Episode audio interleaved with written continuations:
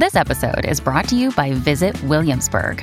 In Williamsburg, Virginia, there's never too much of a good thing. Whether you're a foodie, a golfer, a history buff, a shopaholic, an outdoor enthusiast, or a thrill seeker, you'll find what you came for here and more. So ask yourself, what is it you want? Discover Williamsburg and plan your trip at visitwilliamsburg.com.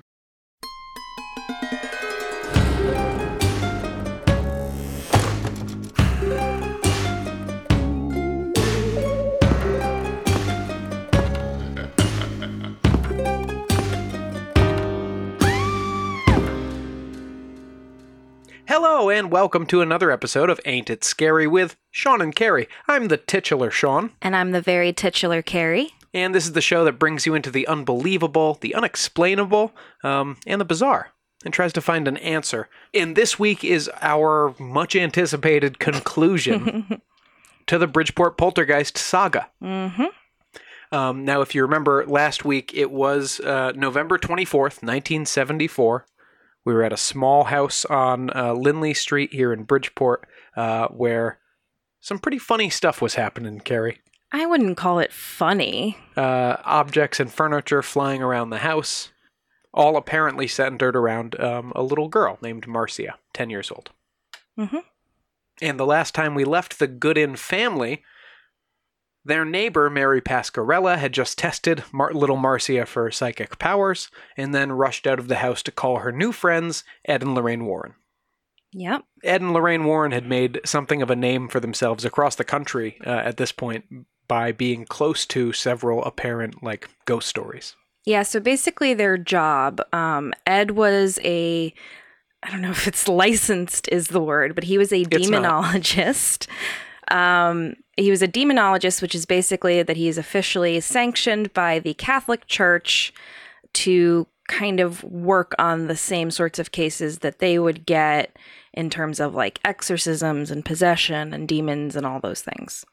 And his wife, Lorraine, was a uh, psychic medium. Um, she could communicate and see spirits. So they were kind of a power couple of uh, spooky stuff back in. I mean, their real start was in the 70s, but as we know from the Conjuring movies, their story has lived on.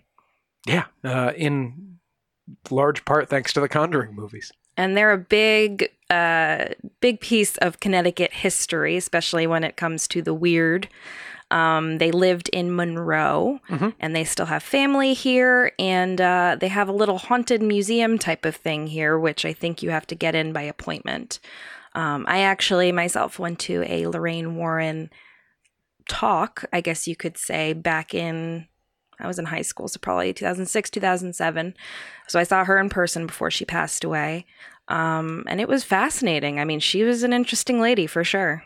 They were very, very interesting fraudsters. And uh, so, Yes, obviously that is Sean's opinion of Ed and Lorraine Warren. and I'm also curious about how closely they worked with like the Catholic Church as a body because it doesn't seem like the church uh, liked investigations into this stuff. Actually, we'll we'll get into that in a minute here.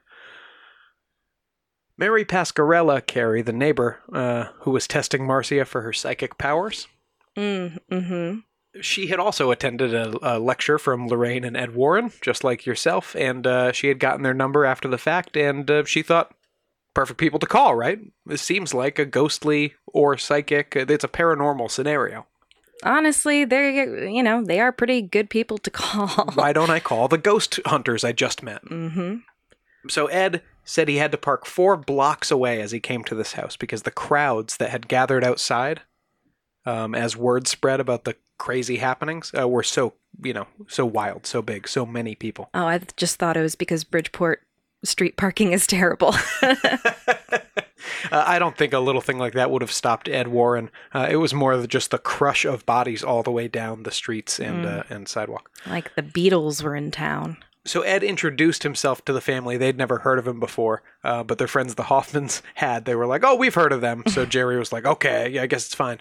Uh, and with that, Ed ran back home and grabbed Lorraine and a few friends of theirs, a Father Bill Charbonneau Mm-hmm. and a Paul Eno, who was a seminary student at the time. Um, so you've got an old priest and a young priest. It's real exorcist vibes. yeah. Well, it seems like some uh, people in the church were associated with them. Uh, yes, priests, but uh, as Paul Eno was later kicked out of seminary for being involved with the Warrens on this. I thought that was going in a different direction. Yeah. Uh, well, that sucks for him. Yeah, so he never became a priest. Anyway, um, it was around that time the Warrens showed up, and then Laura got back from the hospital. Remember, she had had a television slowly dropped on her toes by the yeah, and I'm not going to forget that. by the haunting. Um, she had one broken toe, and the other one was pretty badly bruised. Marcia uh, apparently commented loudly that it was fun to have so many people in the house, and then immediately left the room. So Marcia seems to be enjoying the attention, right? She's walking around uh, holding her cat, uh, Sam the cat, and she's chatting cheerfully with police. And meanwhile, a large cross uh, lifted off the wall in her parents' bedroom and slowly set itself down on the floor. Did anyone see this? Um, no, they heard the. Oh, I'm sorry. Yes, I think two police officers saw that there were witnesses to this slowly coming up and off and landing on the floor. Marcia wasn't there because she was downstairs sitting in a recliner, leaning forward to talk to the police officers excitedly. Uh, when the chair she was sitting into, this is the recliner once again, apparently rose up toward the ceiling, did a somersault in midair, and spilled Marcy to the floor and crashed over an end table that was uh, sitting behind the chair. Marcia, of course, screams and hits her head, uh, and it took two men uh, to set the recliner back where it was because it was pretty heavy. Recliners aren't light.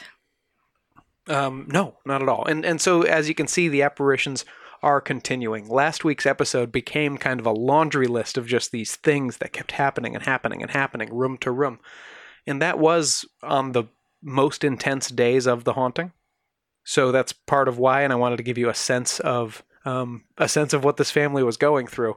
But I'm just going to summarize what was going on over the next few hours as the Warrens and the family were were there. Um, there were banging sounds about once an hour, or at least once an hour, Mhm. throughout all of this. Often, when somebody left the kitchen, they would come back to find the kitchen table had been flipped over, and again, one Just end leave it. Just leave it at this point. one end would be leaning on a chair, or sometimes would uh, miss the chair and fall right to the floor. Um, the chairs would sometimes fall very suddenly away from the table, in view of people, apparently, and land on their backs. A living room light bulb shattered, and so did a standalone ashtray. Um, one of the neighbors, uh, finally, in an attempt to maybe distract Marcia, get her away from all this craziness, uh, takes her into the um, kitchen to make some coffee for everyone. Mm-hmm. And uh, Ed Warren joked that, uh, well, everyone, uh, the coffee's ready. Make sure you get it off this kitchen table quick. you know, fun little joke from Ed. Um, and he and Marcia and the neighbor turn to leave the kitchen, and as they're leaving the room, the table flips over. All of the coffee is spilled, the sugar, the mugs, things break. Don't put anything on there. I, just, I'm lost. Yeah. The police left at 2 p.m.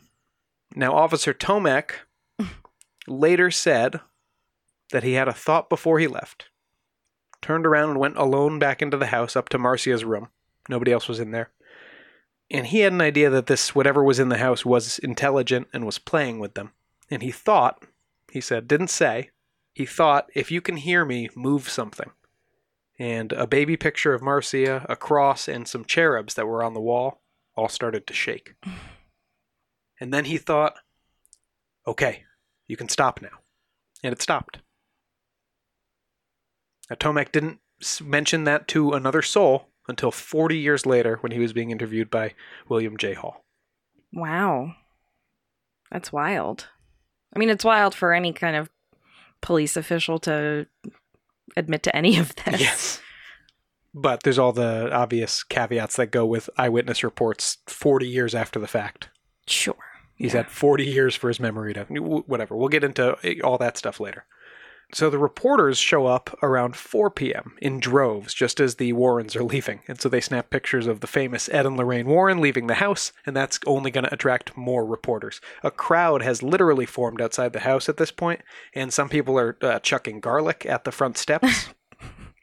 Wrong mythology, guys. They're just like, whatever works right here. Well, you you heard from um, one of your old family friends about this very thing, didn't you? Yes, I don't want to repeat her name on the podcast, but she said that a friend of hers lived right across the street, more or less, from the Goodin family. And uh, so while this was going on, she, yeah, went over there and watched all the police go by. And uh, she said she didn't see any furniture move or anything like that, but it was a crazy scene just with the kind of press of bodies and all the excitement. Yeah, that's wild. I mean, it really, yeah, it really kind of drives home how local this story is and how crazy it was at the time. Yeah, and later in her life, she would live across the street from me. So w- which one was worse? You, for sure. So as Ed and Lorraine leave, uh, they give Jerry the advice that when stuff falls, they should just leave it where it is, and they should leave the room where the incidents happen. Yeah. Might as well. So that's the plan. Now the Warrens returned at 8 p.m. after having some dinner, and we, as they returned, the priests were back and the press was back as well, uh, including at this point wire services, UPI, and Reuters. Oh boy. Yeah, so this has gone national. Yeah. Um, uh, one reporter, uh, a few of them were let into the house to walk through and look around. Um, one reporter saw a little Russian Orthodox prayer book that was written in both English and Old Church Slavonic, with hand scribbled notes in the margins, uh, which led to widespread reports that Marcia was dabbling in the occult and that she carried bizarre books everywhere. Well, where would that be from, though? She wasn't Russian, and none of them were Russian, right? Paul Eno said that was actually his. It was given to him by a monk he met in Canada. Oh, it's just a priest's prayer book. okay. I love how a priest's prayer book turns into she's dabbling in the occult. Yes, exactly. It's a Um, fine line. Now, as the reporters were um, milling around, Marcia flopped into her recliner in such a way that it foomp, reclined straight open and sat back, and then she like looked around like she had done like something crazy had happened. She made a big shocked mock face. Um, nobody was fooled by it, and uh, her mother told her to knock it off. and Marcia went downstairs to play with Sam the cat. Okay. Here's a note about Sam the cat. Uh, Sam the cat had to have an operation in October of 1974, and afterward, he apparently acted strangely as if he was trying to talk. I'm just picturing maybe a cat in some after surgery pain, like making some face stretchy, you know? Sometimes Poe tries to talk to us. I don't think he realizes that he can only speak bark. Well, that is, yeah, Poe can only speak bark, but Jerry, before the poltergeist activity started, Jerry had told friends that he had heard Sam speak in three distinct voices. And when the cat was alone in the basement, it would sing. And, quote, it spoke like a sailor. What would a cat sing? I don't know, but the example of dialogue here is uh, it would be, you know, in the basement going, Let me out, you dirty Frenchman, you dirty Greek! Oh my god. Yeah. Do you think a cat's favorite band would be the Stray Cats? Um, I would hope so. Yeah, you, uh, you got to get Stray Cats Strut going. Doom, boom, boom, boom, boom, boom. I think that's um, Tommy the Cat by Primus. Hmm. You know, they've got cats. Would songs. like Who Let the Dogs Out be the equivalent of a metal dirge song, like a horror song to a cat? Um, that's a good question. Who let the dogs out? It's not celebrating the dogs being out. The dogs being out is definitely regarded as It's certainly accusatory. regrettable. And we have to get down to the, the bottom of condition it. of, the dogs is regrettable. who, who is responsible for this? Hmm. Um, so cats might kind of be on board with the message. That's fair. So in any case, Sam the cat could talk. Jerry initially said, "Look, I know what you're thinking." Marcia likes to hold the cat next to her face and pretend it's talking. Uh, this isn't that. She's nowhere near the. Tonight the cat is in the basement, and I hear voices coming from the basement. Oof. Okay. Cats are shifty, Sean. I mean, I I wouldn't put it past a cat to like know how to speak all along. Yeah, Just keep it secret. yeah, it's true. the The Warrens uh, claimed to experience a number of phenomena when when the, while they were in the house for the rest of the night. They were in the basement at one point with Father Charbonneau, and a horrible voice said, "Jingle bells!" Ew. And then a strange squealing came from Sam the cat's direction. So Sam was down there with them Yes, with the jingle bells. yes. That's so gross. Uh, at the time, Marcia had just left the basement. She was down there talking to them about how she thought all the other children and the teachers hated her and only her family and Sam loved her. Um, then she was called upstairs by Jerry. She left, and immediately the cat started going, Jingle bells! Well, at least he wasn't like, nah, I do really hate that bitch. um, with all this activity around, Lorraine started to feel faint, of course, Lorraine being sensitive. mm-hmm. And a blister actually apparently formed on her wrist in a spot where she said she felt something spectral brush against her. Hmm. And as they were sitting there at the table with the family, Ed, and this is where the Warrens, they, they lay it on thick. Uh, Ed was sa- sitting there at the kitchen table saying, I, saying they should leave. We can't stay here. And Lorraine's going, no, it's okay. We'll be fine. And Ed is quoted as saying, I'm worried about spontaneous combustion. It's because you're a clairvoyant. So there you go, Carrie. Spontaneous human combustion. Listen, that's just one theory of uh, why that happens. And if you want to investigate other ones, you can try one of our early episodes where I go into as many theories as possible.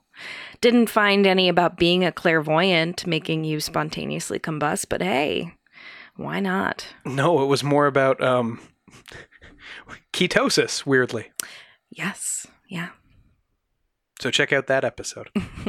the Warrens didn't leave that night until around 2 a.m. So Ed didn't get his wish as far as we got to get out of here. Um, and But he also didn't burst into flames, so that's good. uh, very true. now, the next day, the crowd had gotten so bad that the police were back in force and they had erected barricades a block away.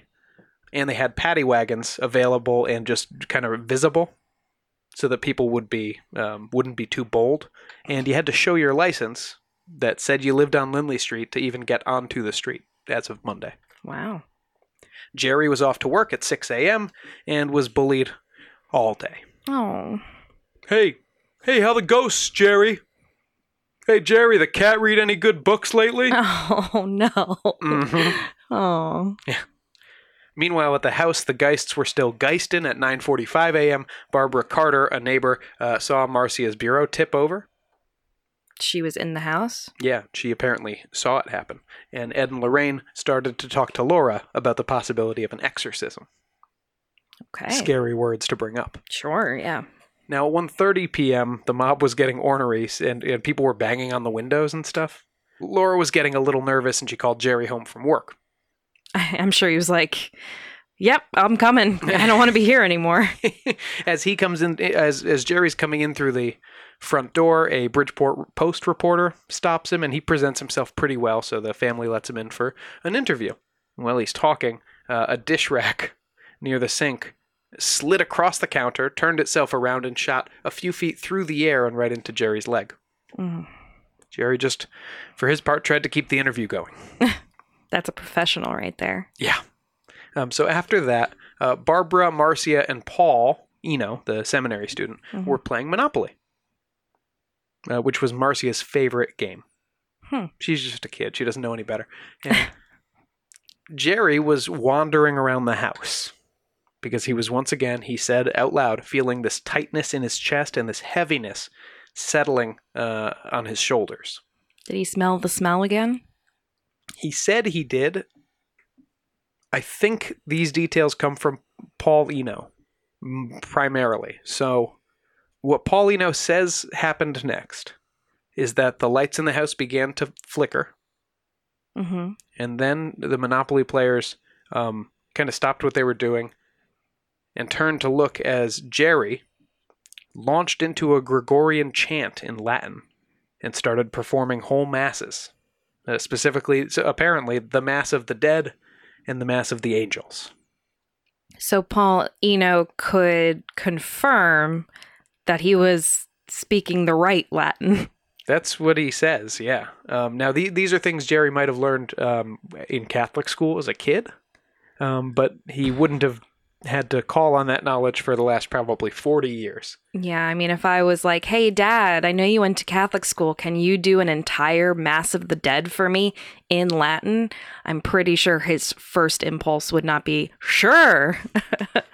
Now, meanwhile, and Jerry also he, he's doing this angrily. He's yelling in a baritone voice that Eno said was not his.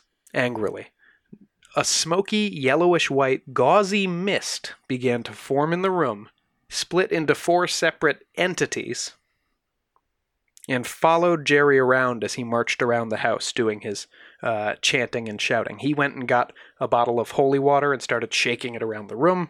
Jerry did? Uh, Paul, for his part, was standing in front of Marcia, like holding up a prayer book and praying at him, like exorcist style. Good lord. Yeah.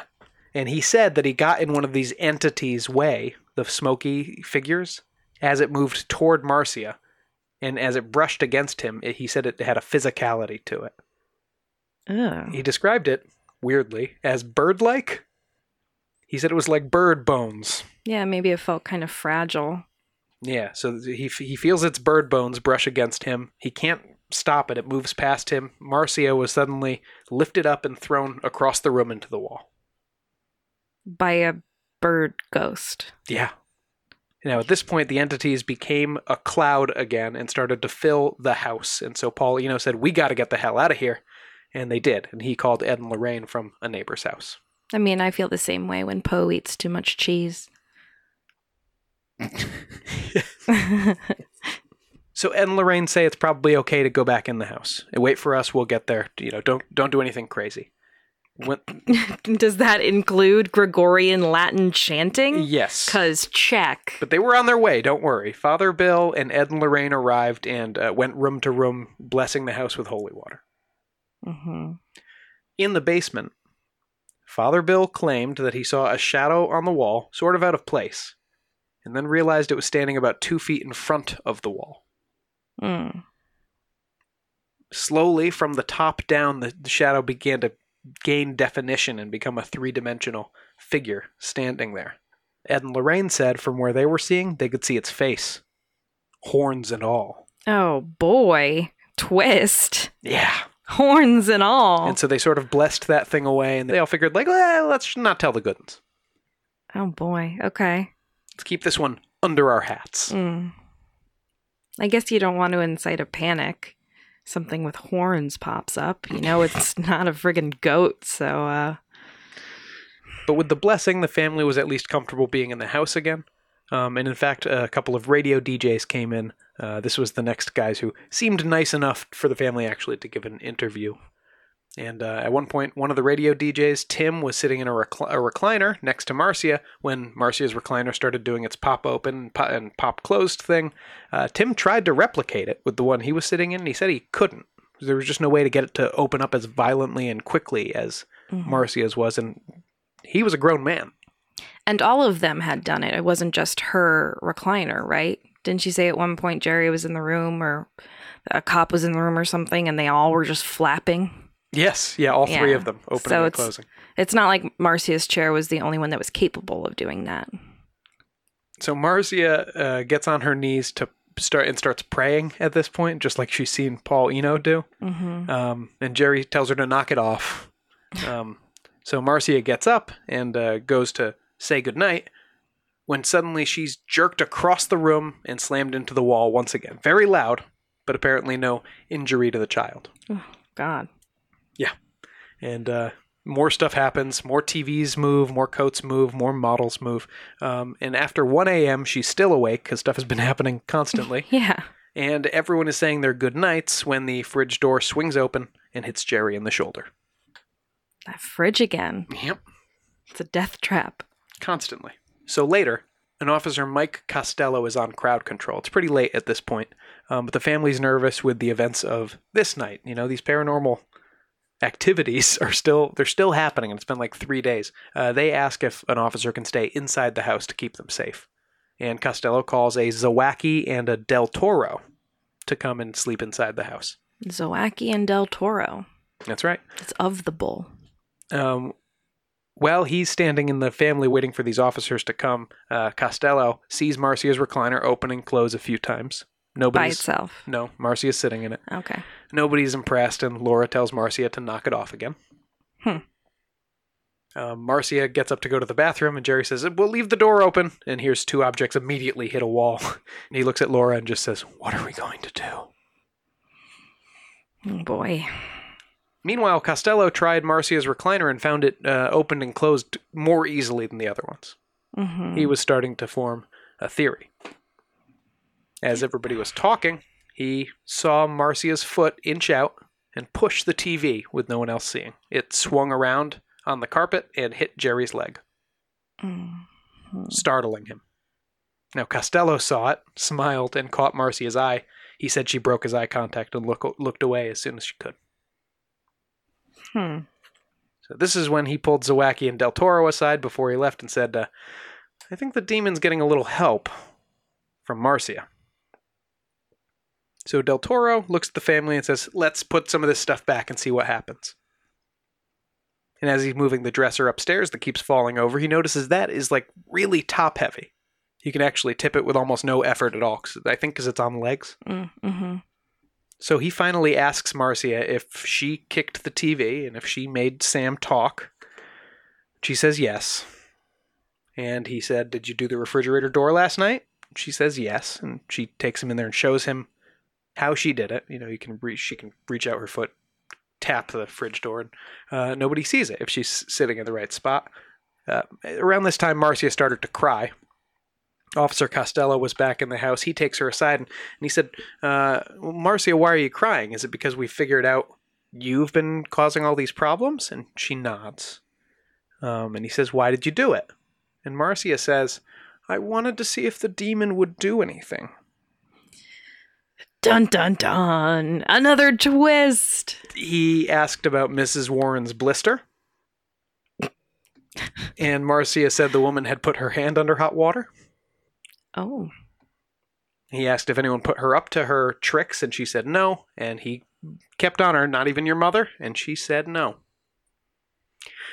At 5 a.m., officers left the house, called the detective on duty, and reported the whole thing had been a hoax. But you said so many of these things had happened without her in the room. Well, that's why the story's not over yet, Carrie, mm-hmm. and we're going to continue right after the break.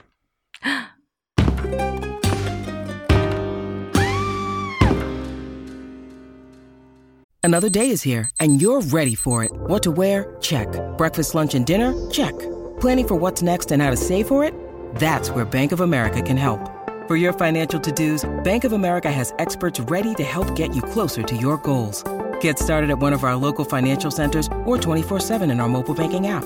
Find a location near you at bankofamerica.com slash talk to us. What would you like the power to do? Mobile banking requires downloading the app and is only available for select devices. Message and data rates may apply. Bank of America and a member FDIC. You're here, which means you love podcasts. But are you looking for another kind of entertainment on the go? Audible is the leading provider of spoken word entertainment and audiobooks, ranging from bestsellers to memoirs, news, business, and more. By signing up for a free trial at www.audibletrial.com slash ain't it scary, you'll receive access to thousands of titles with one credit toward any audiobook and two Audible originals, free during your trial and then with subscription each month after. Personally, my favorite Audible title is also my favorite book, It by Stephen King. I went into this audiobook ready to judge because I've loved this novel since I was a kid. But between the stellar production value and the truly breathtaking narration performance by actor Steven Weber, I was 100% all in. If you like this podcast and have a strong stomach, I think you will be too. Not into audiobooks? No problem. With podcasts, theatrical performances, guided meditations, and more, Audible offers something for everyone. So what are you waiting for? Get started now. And hey, you'll be helping support the podcast. Visit our link at www.audibletrial.com slash ain't it scary for a free trial. That's www.audibletrial.com slash A-I-N-T-I-T-S-C-A-R-Y. Audible. Listen more.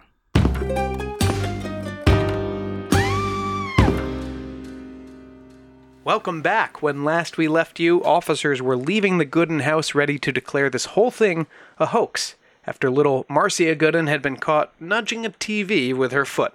Mm-hmm. Now, at this point, the Goodins said nobody was to be let in the house, not even the Warrens, especially not the Warrens, after they heard this thing about Lorraine's purposeful wrist burn.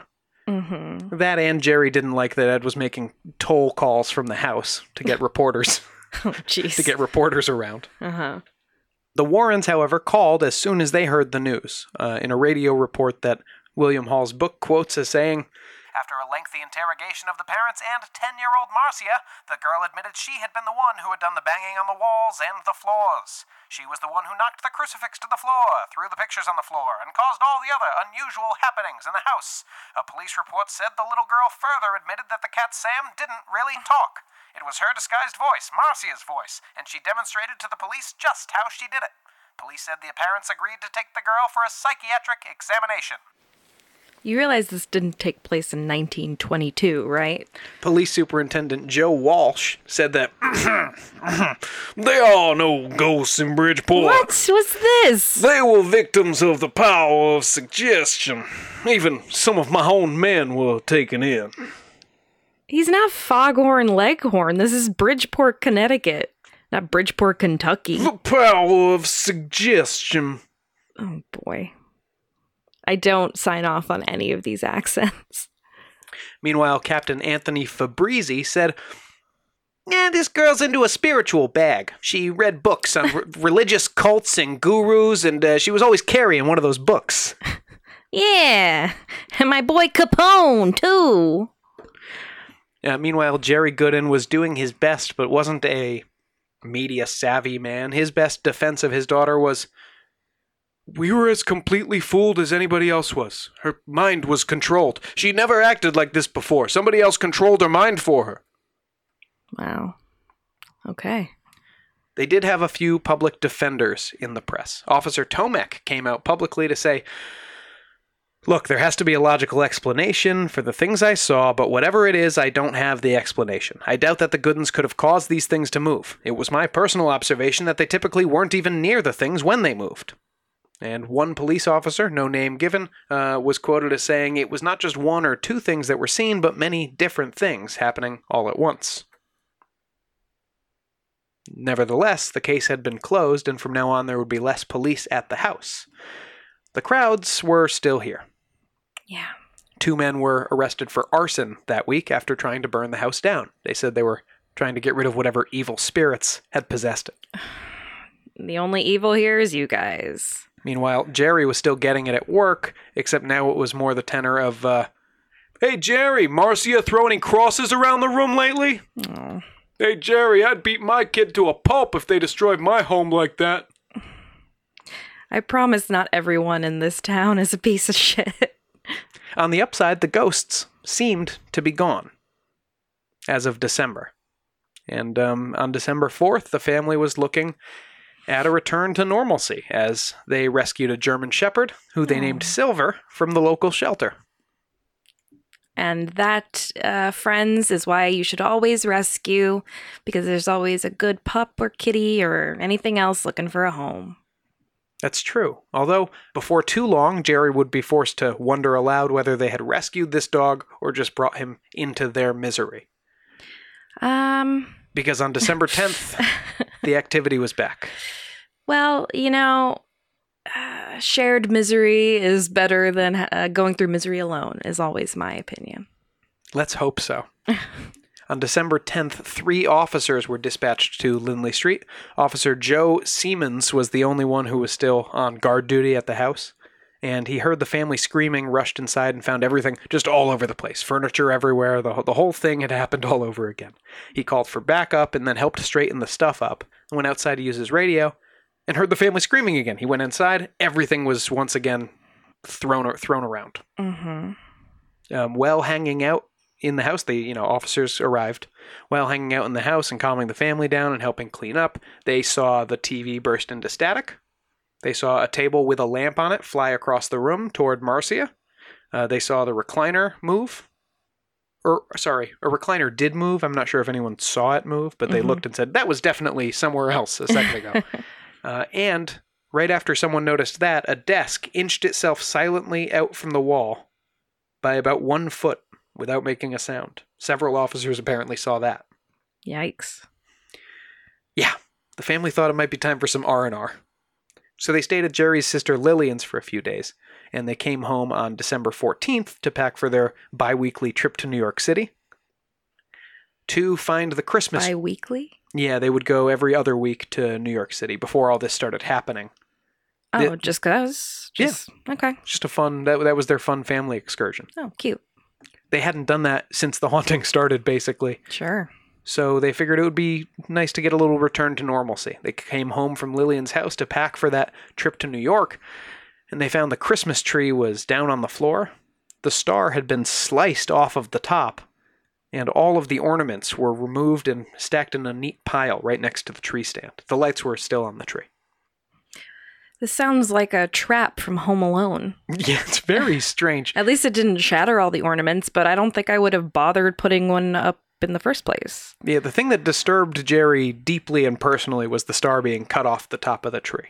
Yeah, that's a lot. That seems like seems like a message. Yeah, but they left for their trip. They weren't sure if they were going to stay at home when they came back or go back to Lillian's, but they they had a nice day in the city.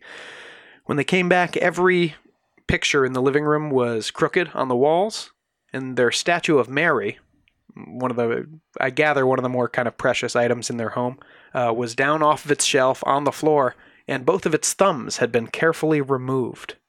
Carefully removed? Yeah, not snapped off, but looked more like a clean kind of a cut or break. How weird. And those thumbs were never found. Where are the thumbs? Laura looked all over the floor. She could not find either thumb. And the thumbs were never found. Meanwhile, Silver, who usually greeted them right at the door, Oh, poor thing. He's alone in the house. was hiding the, under the bed. the friggin' talking cat and the ghost. And this became a pattern for Silver where he would uh, spend a lot of his time pacing, growling at nothing, and usually by the end of the night ending up hiding under the bed. Poor baby. Jerry, meanwhile, finally put the Christmas tree in a bucket of cement. Yeah, but what does the bucket of cement go in? He strung wires all around it and uh, put hooks in the walls and ceiling. A very Hellraiser Christmas. yeah, it's a pinhead Christmas tree. Y'all, Jesus wept. It was the only way he could um, anchor it. At that point, you know what? Take the L, Jerry. Like, if you have to hook it to the wall, like your Uncle Frank and Hellraiser getting his skin ripped off, you might want to just skip the tree this year. He ain't my Uncle Frank. Okay, Uncle Frank and Home Alone. I mean, either way, it's a bad situation. So at this point, they visit Father Doyle, the firehouse chaplain. I guess mm-hmm. they must have gotten along with him when he came over, and they're begging him, "You gotta get to your contacts in the church. You gotta get us an exorcism." Mm-hmm. And Father Doyle said he would see what he could do, but he warned them that the Catholic Church doesn't actually really like this stuff very much, and they're No. very careful about doing anything that they would call an exorcism, uh, especially if there's any press anywhere near it. Absolutely. And there was press all over this thing. Sure. So he wasn't very hopeful, but he said, I'll do what I can. The next day, December 16th, the Goodins got a call, but it wasn't from Father Doyle, it was from Boyce Beatty. Boyce Beatty. Yep, he was a paranormal is a paranormal researcher. Uh, currently, his LinkedIn tells me that he's the executive director at the Academy for Spiritual and Consciousness Studies Incorporated. Okay. Uh, but at the time, he was the chairman of the Central Connecticut chapter of Spiritual Frontiers Fellowship, an organization dedicated to exploring, quote, new frontiers of knowledge. And fellowship. Yeah, and so Beatty said that he'd had some experience with poltergeists before, and he would like to see what he could do to help. The Goodins, for their Did part, he list that on his resume too? it's not on his LinkedIn, but um, Experience, poltergeists, ghouls. Yeah, I'll have to go back and check his CV. so Jerry and Laura figured as long as you it couldn't hurt, right? Nothing else has worked as we don't want any more publicity.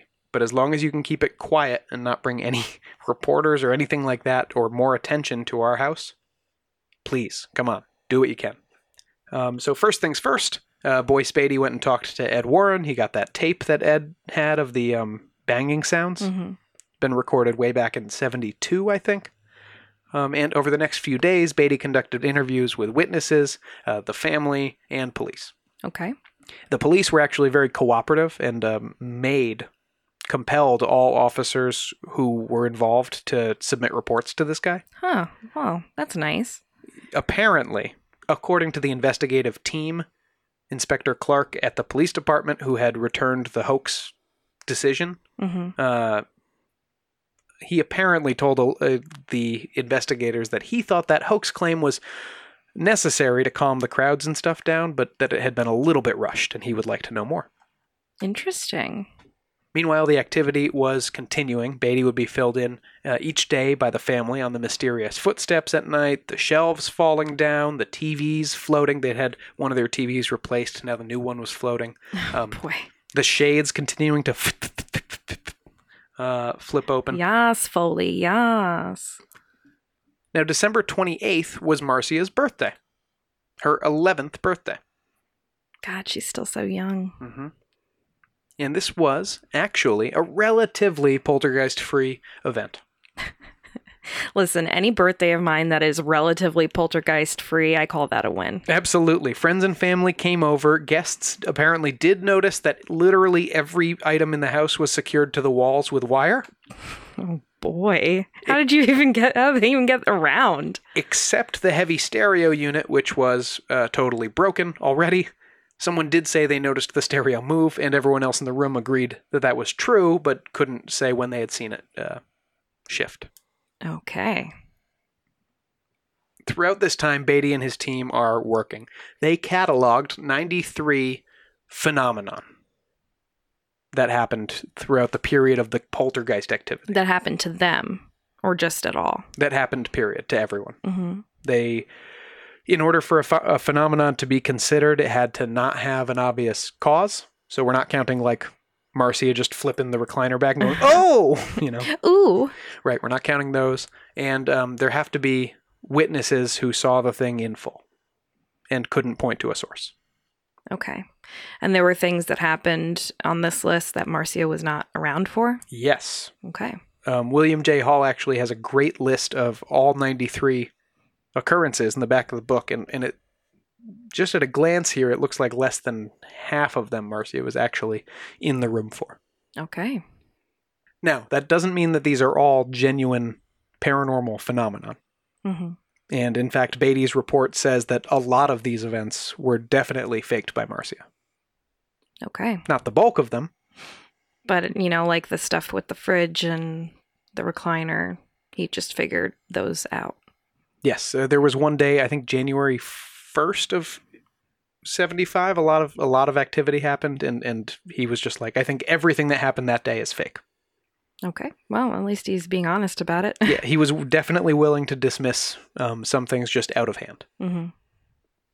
Um, and so, with the um, phenomena that he thought were pretty good, um, and still considering that some of those, some of those he figures are fraud, but not all of them. And he uh, did a series of psychological tests on the family, um, and he started noticing some patterns.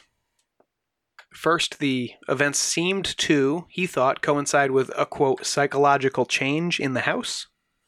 Hmm. Uh, that would be someone entering or leaving a room, um, somebody answering a phone, somebody having a conversation. Someone doing anything. Well, well, a conversation right after it begins or ends, you know. Um, anything that kind of changed the social dynamic in the room. Hmm. The other big thing that they noticed was that Marcia was the clear focal point of these activities. Even when he didn't feel like she was the one causing them. Yes, because what he did was he took a kind of layout plot of the house and plotted out where every occurrence happened and where the family members were at each occurrence. And of those 93 phenomenon, Marcia was within five feet of 33 of them. Mm-hmm. She was between 5 and 10 feet of 27 of them. She was between 10 and 15 feet of 23 of them. She was between 15 and 20 feet of 8 of them. And only two occurrences happened more than 20 feet from Marcia. Hmm. But that could also technically be she was in a different room or something, right? Or, Yeah, oh, for sure. Yeah. Okay. Because they, they're not saying, oh, let me be clear. They're not saying that she faked this. Oh no, I'm just saying, like, even for those people listening who might think, well, she, you know, they might have missed it or whatever. I mean, these are things that could have happened even when she wasn't in the room at all.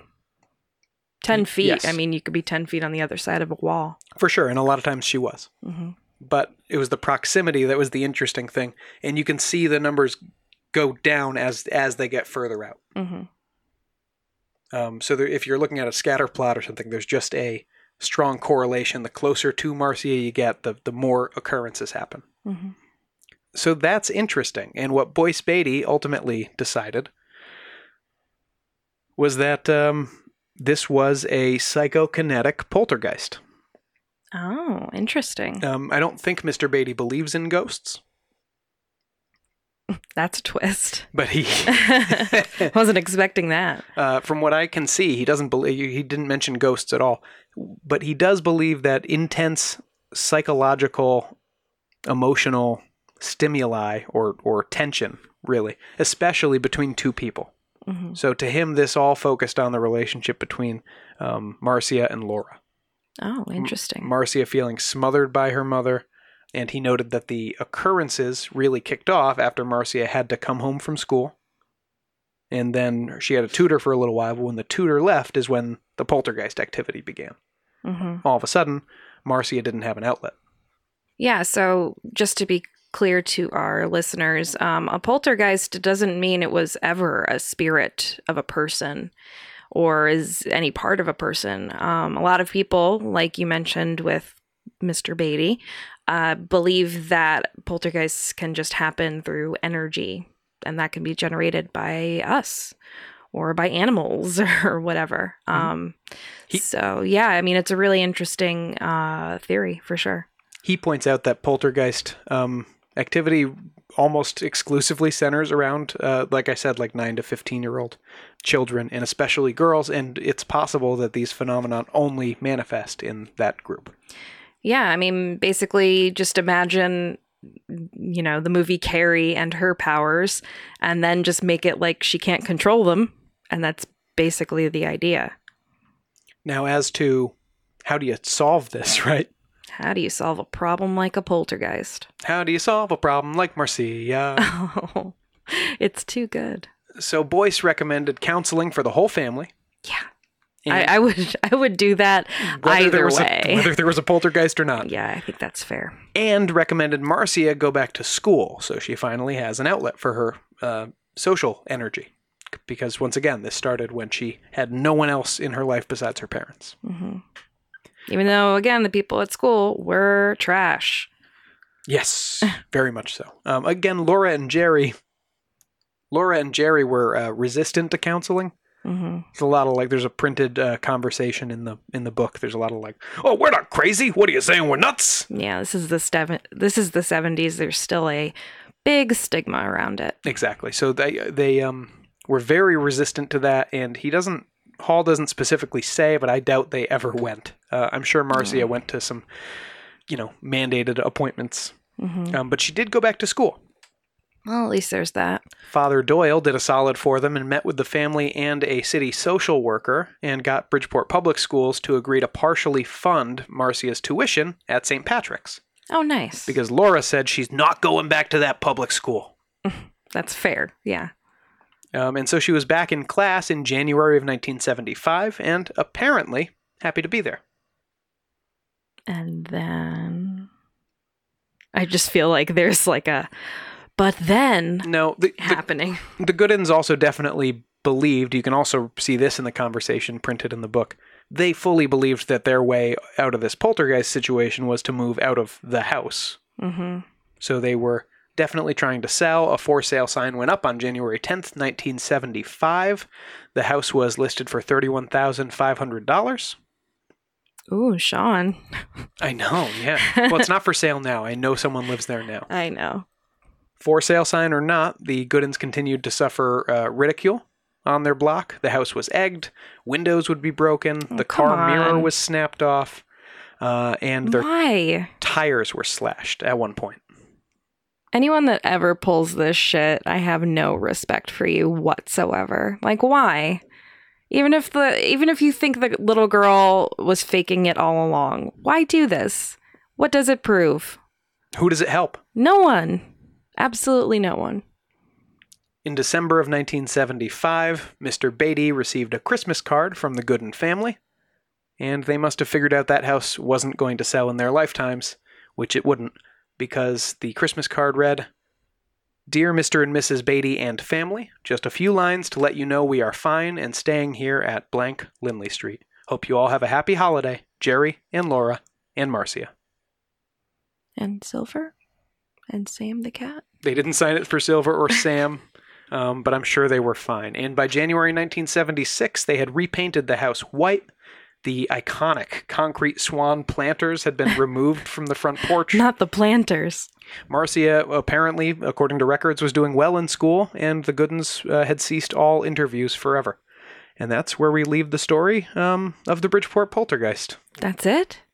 That's it. Are they still around? Um, I assume they eventually moved out or something happened. They never moved out. That house really didn't sell in their lifetimes. Uh, Laura died in June of 1993. Hmm. She was 68 years old, but it was a car crash Oh, geez.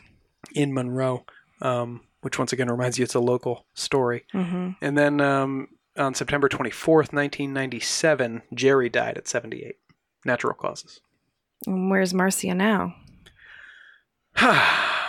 well, that's a different story. Boyce Beatty kept getting uh, holiday cards from the Goodins every year hmm uh, until one last one in 1980, uh, which read, Dear Mr. and Mrs. Beatty, Hope you have a nice holiday. Well, when our daughter reaches 18, she informed us she is going to find her own parents in Canada. We are very upset about it. She told us we're not good enough for her. Well, there isn't anything we could do but pray she changes her mind. Please pray for us. Goodin family. Merry Christmas, I oh, guess. wow. Okay. Uh, so what happened? Is that all we know? Well, it sounds like a 16 year old Marcia was Sure. talking about finding her parents, and uh, it, Laura was of the same temperament she was when we knew her in this story.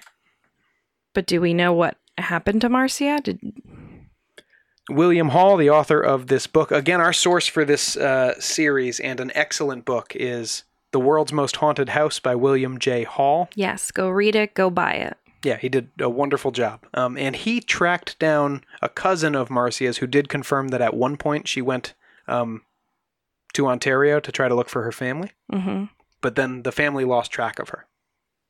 The Goodin family or her original family? The Goodin family. Oh, okay. There is an epilogue. Because I found an item in the Mansfield News Journal, dated February 10th, 2015, that said that a Marsha Godin, M A R S H A G O D I N, had died at age 51 in Shelby, Ohio. Um, and as it turned out, that was our Marcia, who had at one point gone to Ontario, but then had ended up, um, yeah, living in kind of backcountry Ohio uh, under the name Marsha Godin. Wow. How did you find that? I googled her. Sure, but I'm sure William J. Hall Googled her too. Well, yeah, but this came out after the book. The book was printed in 14, so she Oh, I see. I knew it was recent. I didn't know what year it was. In fact, William Hall is quoted in the Mansfield News Journal article. oh, what did he say? They reached out to him. Well, he's the one. He's the font of authority. Sure. He's the foremost authority in the world on Marcia Goodin. So they, so Yeah. they, um, So what did what did he comment? well, they ran a story about the, um, just kind of rehashing the events of the case. It's sad. She was so young. Yeah, Was And- she sick or? apparently it said in the article that her, uh, well, it said natural causes. Oh, didn't elaborate past that, and it said that her neighbors um, didn't know very much about her, so I don't think she was uh, super social, or else she just hadn't put down too many roots in that area. wow. I mean, that's really a huge question mark too. Like, what made her not only say, "Hey, I want to find my family," but it seems like, and again, this is from what it seems to be like Laura's perspective. So she might have a particular view on it, but it seems like she kind of disowned Jerry and Laura. No, there was And- 16 too. She could have. I mean, yeah, it could have been a thing of like, I hate you. I'll go find my real dad or whatever.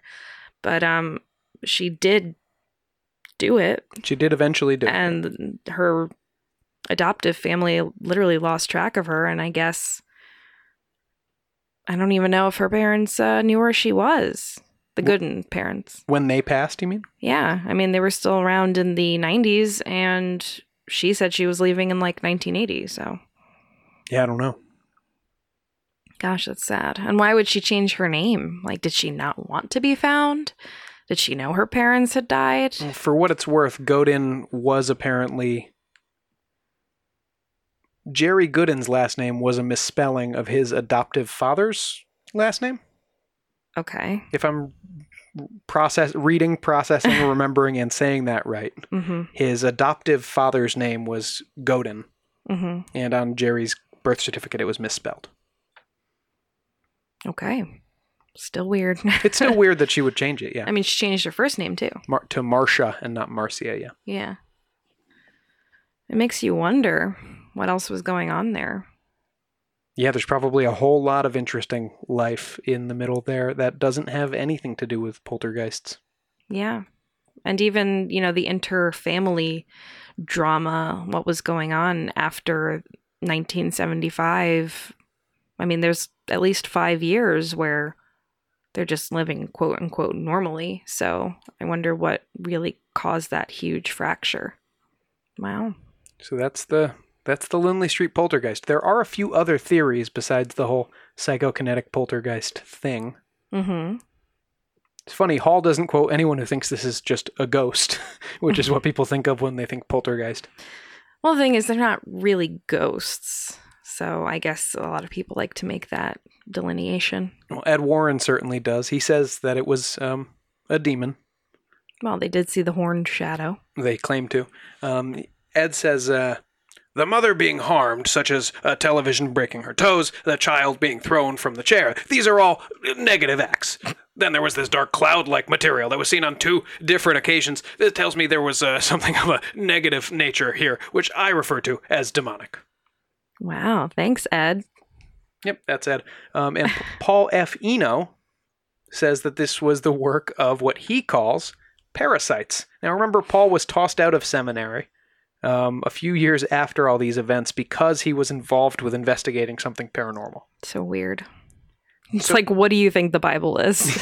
exactly. The, what this Jesus stuff is normal? rose from the dead, guys. Like, relax. he landed on his feet. He became a reporter and an editor, uh, and had a 35 year career in journalism, and also became a big paranormal buff and investigator. Cool. he believes he's big into the multiverse. I don't think he believes in ghosts um, or anything like that. I, in fact, I, I don't think Paul Eno believes in God anymore. I, I don't want to say that in case he does, and I'm offending him.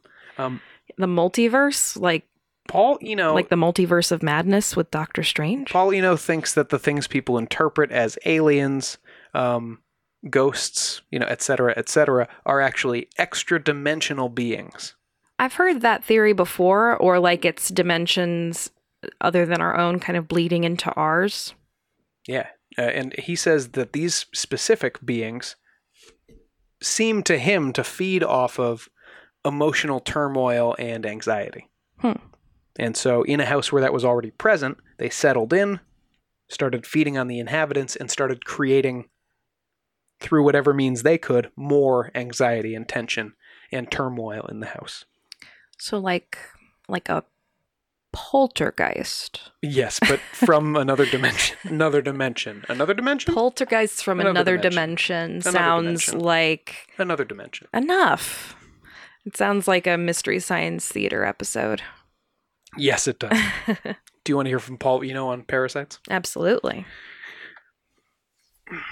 I'm convinced that parasites aren't spirits, as I've had physical altercations with them. They often work in packs. They learn quickly. They have leadership. And I've seen them farming individuals, families, and even communities as food sources, sometimes for generations. Given our very limited framework of knowledge, I can see how parasites easily joined human folklore early on as demons, vampires, and even space aliens. The Lindley Street case was, in my opinion, a textbook parasite attack. Now, here's the question, Caroline. The author of this book, William J. Hall, um, what does he think about all this? Indeed. Well, the one of the things I like about this book is he doesn't tell us what he thinks, not explicitly. hmm He does include a chapter just giving you a little background on psychokinetic phenomenon. So that could be a hint hmm as to what he finds the most relevant, you know?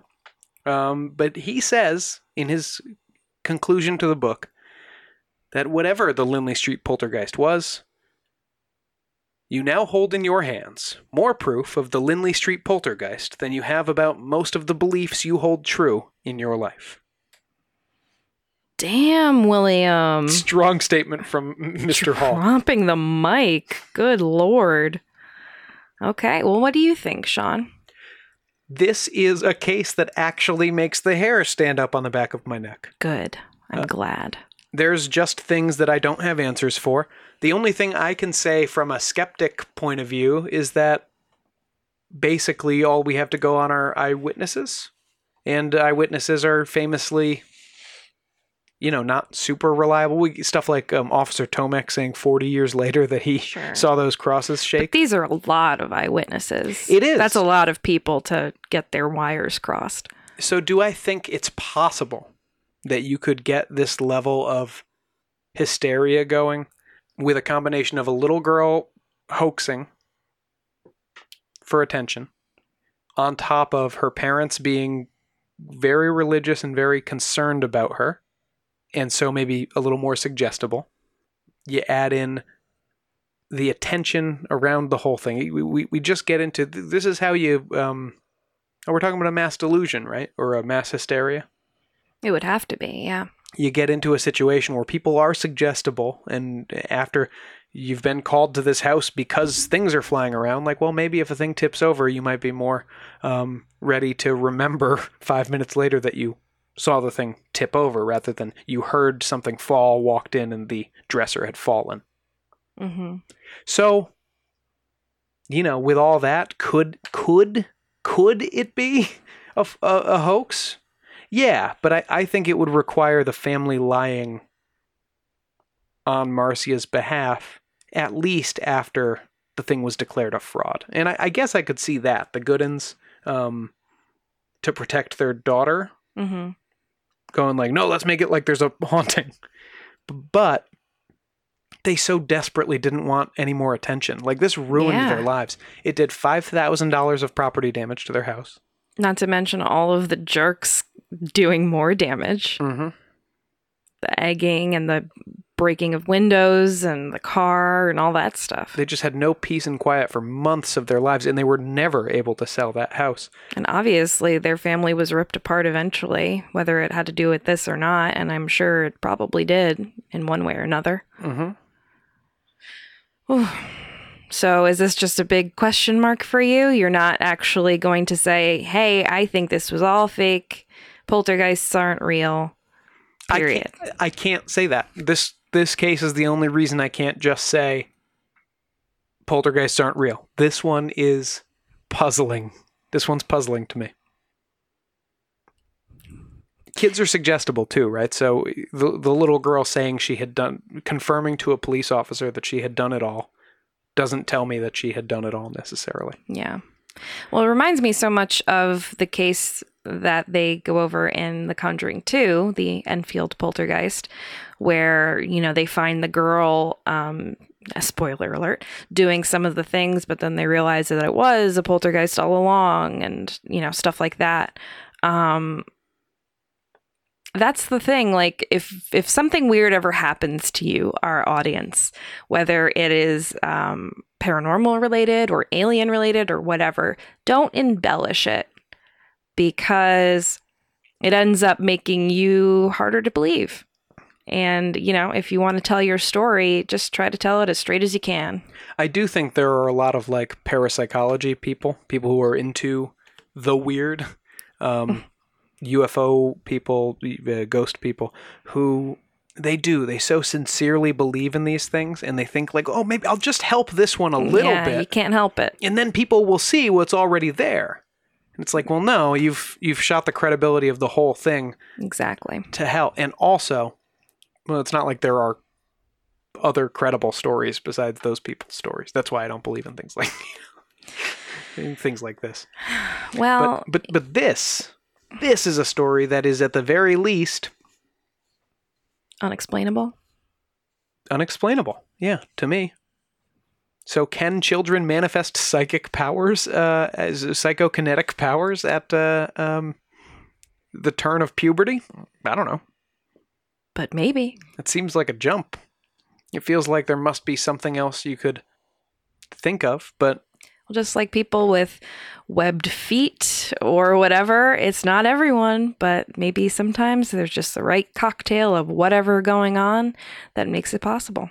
yeah. Well, I'm left pretty speechless. Uh, if any of our listeners have um, explanations, thoughts, if, If you you've ever had a poltergeist experience, and again, this is not a spirit, an apparition, a ghost, a haunting in the classical sense.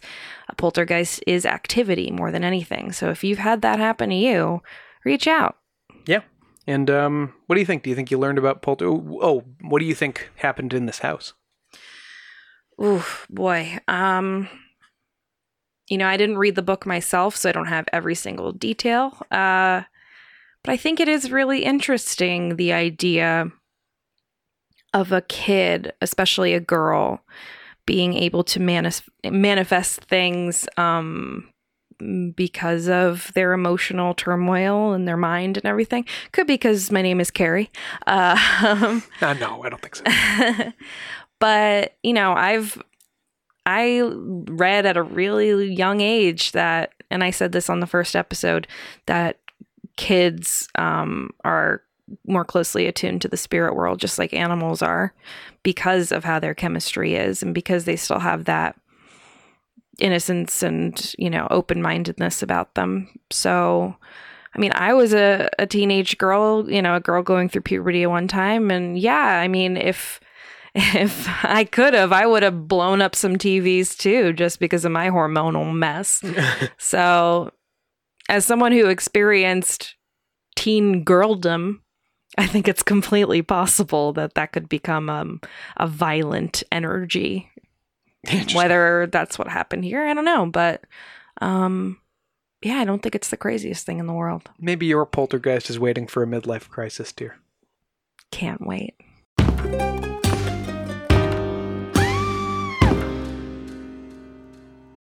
When you need mealtime inspiration, it's worth shopping Kroger, where you'll find over 30,000 mouth-watering choices that excite your inner foodie. And no matter what tasty choice you make, you'll enjoy our everyday low prices, plus extra ways to save, like digital coupons worth over $600 each week. You can also save up to $1 off per gallon at the pump with fuel points. More savings and more inspiring flavors make shopping Kroger worth it every time. Kroger, fresh for everyone. Fuel restrictions apply. This podcast is sponsored by BetterHelp. Lots of things are a struggle right now. School, work, even something as simple as going to the grocery store, it could feel overwhelming. But one thing that shouldn't be overwhelming is accessing mental and emotional care. That's where BetterHelp comes in. BetterHelp is the leader in online counseling with over 4,000 licensed counselors on the site and over 500,000 people who have gotten counseling to date. The mission of BetterHelp is to make professional counseling accessible, affordable, and convenient, so anyone who struggles with life's challenges can get help anytime, anywhere. I've been using BetterHelp for the better part of this year, and honestly, I don't know how I would have gotten through 2020 without it. And, of course, Sean and Poe. When I need to talk to my counselor, I can just text her and I can schedule chats, phone calls, or video calls for longer sessions. This means I have flexibility to set a session during the week, or during busy weeks, I can just shoot her a message here and there when I have time. Take control of your mental and emotional well being. BetterHelp is a great place to start.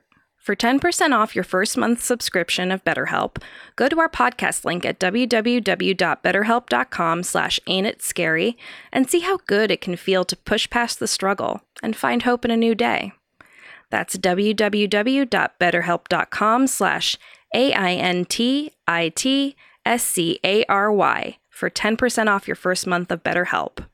Get professional counseling anytime, anywhere, because you deserve to be happy.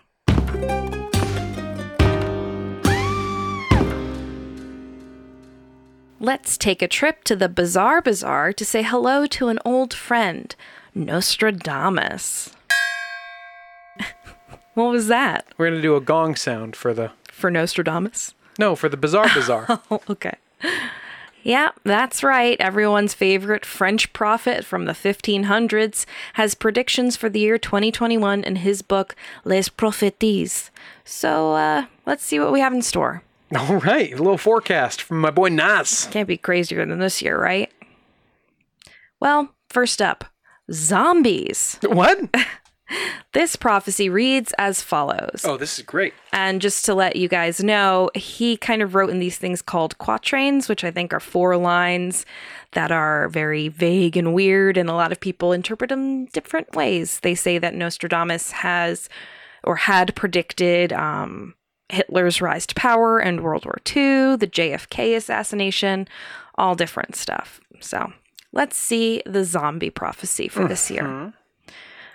Few young people, half dead to give a start. Dead through spite, he will cause the others to shine, and in an exalted place some great evils to occur. Sad concepts will come to harm each one, temporal, dignified, the mass to succeed.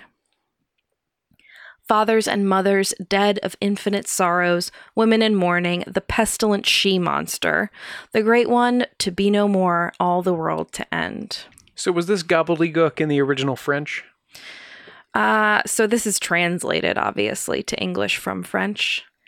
I will say that the pestilent she monster is definitely a, a title I'd like to have for myself. Yeah, well, that's that's why I know this one's fake because I married you in 2020. Oh, very nice. Uh, some have taken this prophecy to mean that Russian scientists will create a biological weapon that will turn humankind into zombies, and we will all become extinct in the near future. yeah, didn't they say land of stale bread and Twitter trolls somewhere in there? Yeah, I don't know where Russian came from. Uh, but considering Nostradamus' book contains prophecies through the year 3797, we can hope, for his sake at least, that this won't come to pass. Next up, catastrophic famine. Oh, we got more pre- more predictions. Oh, there's a few. Oh my god. This prophecy reads After great trouble for humanity, a greater one is prepared. The great mover renews the ages. Rain, blood, milk, famine, steel, and plague is the heavens' fire seen, a long spark running. The great trouble this references is apparently the coronavirus. You would assume So it looks like we have some fun to look forward to still. he um he dates these. Did he see the coronavirus coming? people say he did. I mean, it's it's however you interpret what he wrote. You know, I think he has things for each year. I haven't read the whole thing. He sounds like a real fun guy. Yeah. Third up, a devastating comet collision. Okay, we almost had one of those last year. Well, He's a year off with this shit. this event will cause earthquakes and other natural disasters. Concluded from Nostradamus' quatrain In the sky, one sees fire and a long trail of sparks. That's it. Uh, yeah, What? It, it's when, a comet. whence the earthquakes? Well, speaking of earthquakes, Sean, we have number four, a destructive California earthquake. Okay, This, now we're talking. this quatrain goes The sloping park, great calamity. Through the lands of the West and Lombardy, the fire in the ship, plague and captivity, Mercury and Sagittarius, Saturn fading.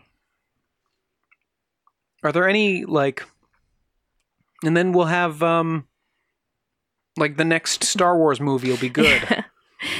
Well, I don't know. No, there's no good one. What does he have about the the uh, 2022 PS5 release slate? Nothing about that. But if you want to talk about technology, apparently American soldiers will become part cyborg by having chips implanted in their brains. This goes the newly made one will leave the army, almost cut off up to near the bank. Help from the Mil- Milanese elite straining, the Duke deprived of his eyes in Milan in an iron cage. So, seems pretty cut and dry to me. Yeah, That made no friggin' sense. Don't medieval Italian politics now. Yeah, I don't know what that's about and why people think that means uh, computer chips in American soldiers' heads. Well, the one who was newly made will lead the army. They just read the first line and go, eh, "Robot soldiers." Uh, but Sean, don't forget the Duke deprived of his eyes in Milan in an iron cage. oh wait, that's Iron Man. Oh shit. It's Tony Stark, yes, we all call him the Duke. the Iron Duke. yeah, so uh, so those are just some of the um, interpretations I read of his predictions for this year. I love it. I can't wait until uh, Cyborg Zombie Soldier um, Riding a comet um, and having no a California earthquake. yep. Yeah. So uh, I don't know. Hold on, friends. 2021 is going to be an interesting year.